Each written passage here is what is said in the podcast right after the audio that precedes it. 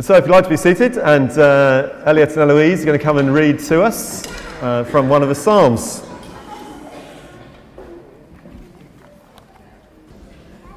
This reading is taken from Psalms 24, verses 1 to 10. The earth is the Lord's and everything in it, the world and all who live in it. For he founded it on the seas and established it on the waters. Who may ascend to the mountain of the Lord? Who may stand in his holy place? The, the one who has clean hands and a pure heart, who does not trust in an idol or swear to a false God. They will receive blessing from the Lord and vindication from God their Saviour. Such is the generation of those who seek him, who seek your face, God of Jacob. Lift up your heads, your gates. Be lifted up, your, you ancient doors, that the King of glory may come in. Who is this King of glory? The Lord strong and mighty, the Lord mighty in battle. Lift up your heads, you gates, lift them up, you ancient doors, that the King of glory may come in. Who is he, this King of glory? The Lord Almighty. He is the King of glory. This is the word of the Lord. Thanks, Thanks be, be to God. God.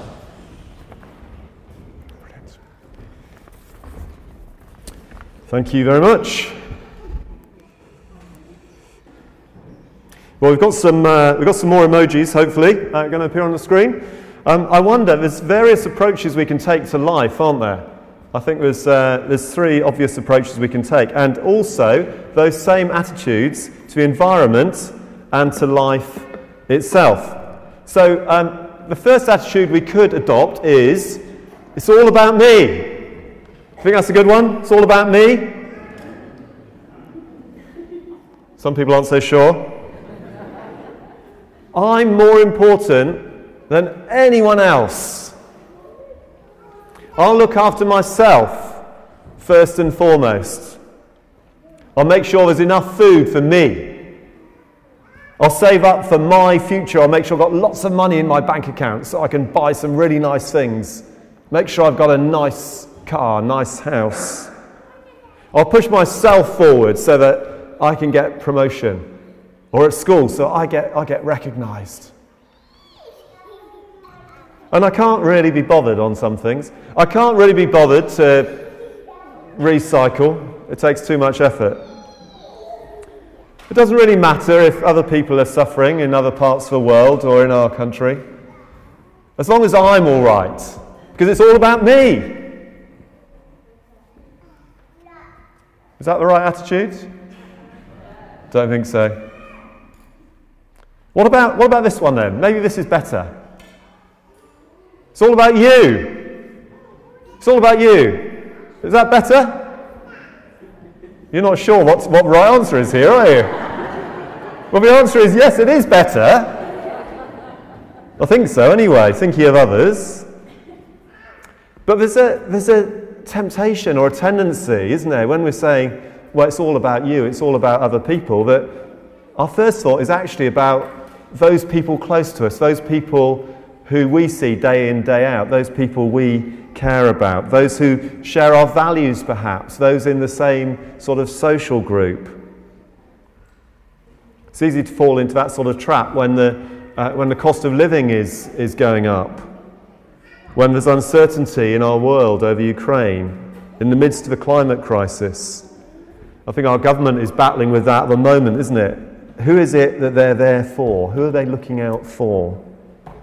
Is it just for the needs of the UK or is it for the wider world?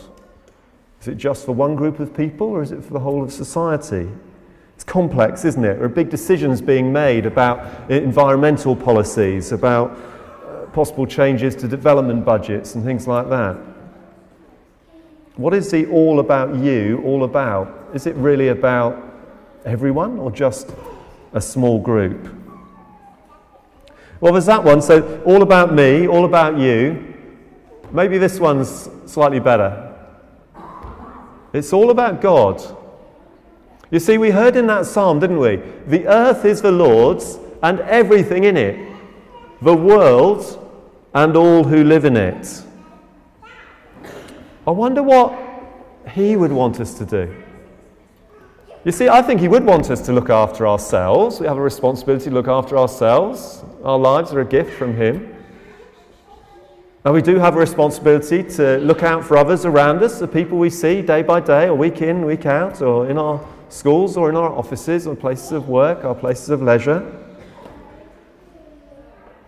But if it's all about God, actually, we'll think about the whole of His creation, all of His wonderful world. We'll put aside our personal interests. Paul talks a lot about that. Jesus talks a lot about that. Putting aside our personal interests, seeing things from God's perspective. One of the mission organisations we support is um, CMS, and they produce a uh, prayer diary. And uh, I was really struck by something. It actually comes up later in the month. I obviously got my dates wrong. But uh, there's a little quote from someone who I know, and I know um, Chris and others are going to see in Uganda um, later this week, a guy called Malcolm Pritchard, who just pointed out, and it's something we all know, but it just struck me afresh. He just said, Poor countries are suffering disproportionately from a worldwide rise in the cost of living. And, you know, we recognize the cost of living is affecting us in different ways, but that reminder that it feels even more severe and is even more severe for those in other parts of the world is really striking. So, how would God have us respond?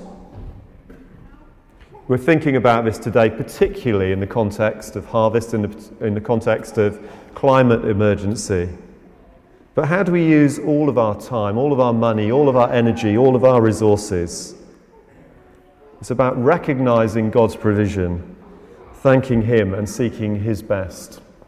And as we go through the service, there's opportunities for us to engage with uh, some of that thinking in uh, some creative ways. So it's not all about me, it's not even all about you. It's all about God and His world, the whole of His creation.